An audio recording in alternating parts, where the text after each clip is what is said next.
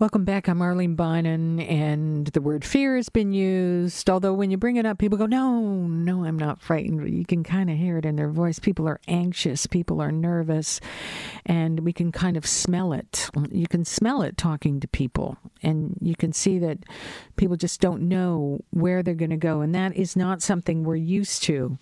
And although we're told that it is normal and it's okay to feel that way, well, there's got to be some coping skills that help us get there. Joining us is psychiatrist Marcia Sirota. Thank you for being here. Thanks for having me, Arlene. Now, of course, you deal with so many people who have so many problems, and this is a collective kind of a thing. This is, you know, a societal nervousness. Is that different for you? I think it is because it's highly unprecedented. We haven't had anything like this since probably you know 1918 when the Spanish flu hit. But since then, you know, our lives have been relatively under control, and now we really don't know what's going to happen next, and it's changing from moment to moment.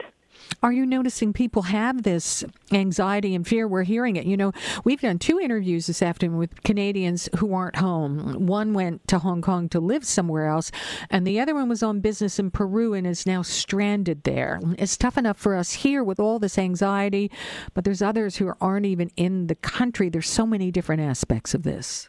There, there certainly are, and I think for the people who I'm speaking to here in Toronto, there's a lot of anxiety and of course, if you have an underlying mood disorder, it's going to make the, thing, the situation worse.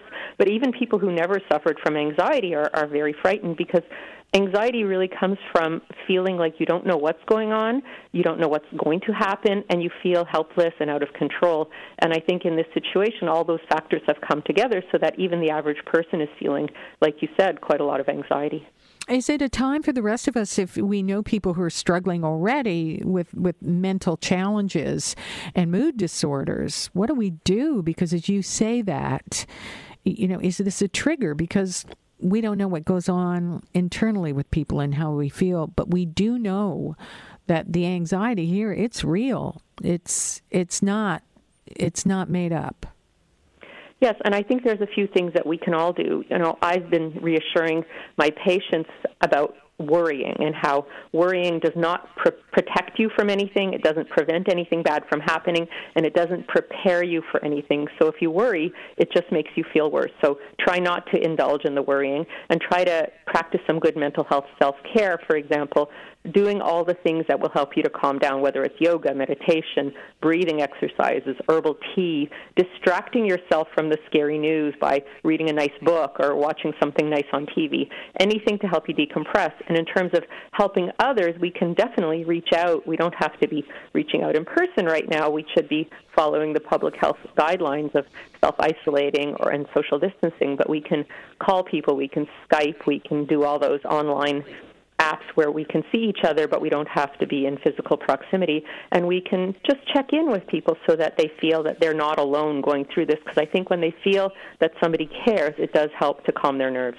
How do we know that? I'm interested in the science that you've studied on it. We all know it and we read these wonderful articles. And then now we were like, what was that article? I want to remember the details of it. But, you know, we are pack animals we're, and we are animals. And if we look at dogs, sometimes they feel better if they're in a group. And I know a lot about horses. They sure do. You can see hormones click in. Mm-hmm. Are you know? Are you kind of tapping into what you know about about our primitive mind here? Yes, well, we, we release feel good hormones when we connect with other people, even when we connect over, you know, um, an app like uh, FaceTime or something. We mm-hmm. release oxytocin, which is the bonding hormone, and we release endorphins, which are those hormones that we get when we're happy.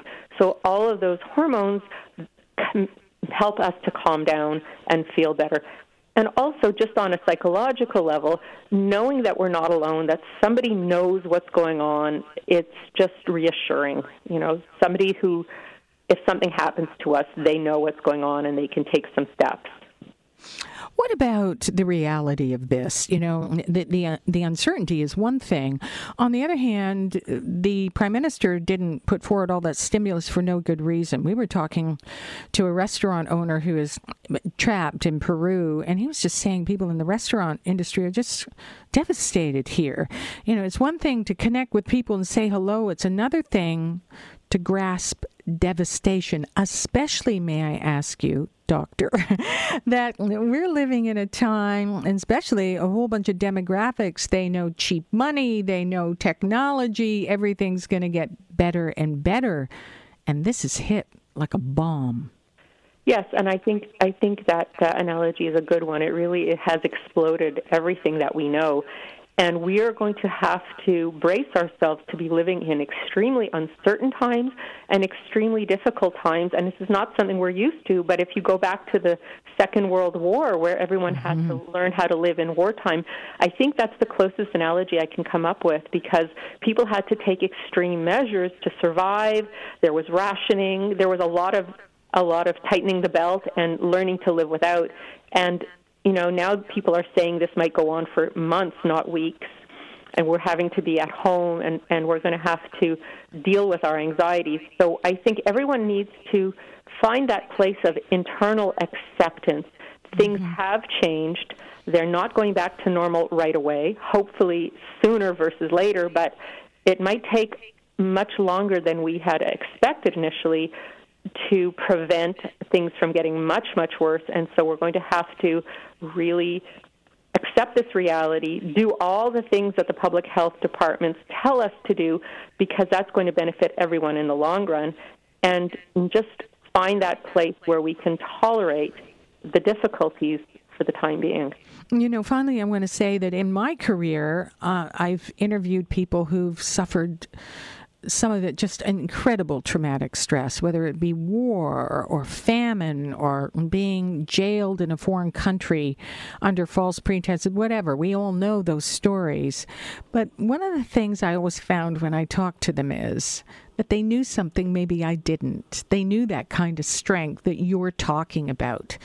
And is there a, a psychiatric bit of evidence that we do have this inside us. We might not think we do, but it's there. Well, resilience is an interesting um, topic of study because resilience is the ability to bounce back from difficulties and to use difficult times as opportunities for growth and, and learning and evolution. So, this is definitely an opportunity. And if we see it as an opportunity, an opportunity to, to tap into our deepest inner resources of strength and resi- resilience and resourcefulness, and as well to tap into our compassion for others, as you were talking about earlier, to, to reach out to others, to care about others, to engage in acts of kindness, I think we can all rise to the occasion, and, and it can become a time where, where everyone pulls together. And Canada is a real example for the world of doing things the right way in terms of self care, in terms of care for others, and in terms of letting our leaders guide us and following the leaders and, and getting through this time together. Thank you, psychiatrist Marcia Sirota. Thank you kindly. We appreciate the free session here. Thank, Thank you, you for having me. All right, you take care. There we go. It's very true because I was talking about people I interviewed and I'm everybody knows somebody. You know, you're sitting in front of somebody and you they you know that what they've suffered, their the loss may be multiple losses and stuff that just isn't fair.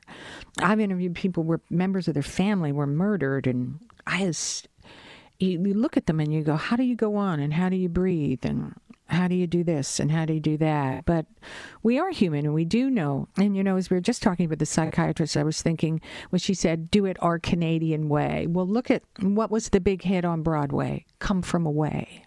During 9 11 in Newfoundland, Canadians doing what they knew how to do.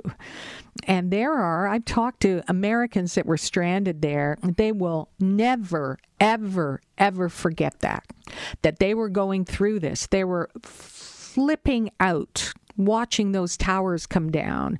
And here they were in a place they didn't even know existed with the most incredible people.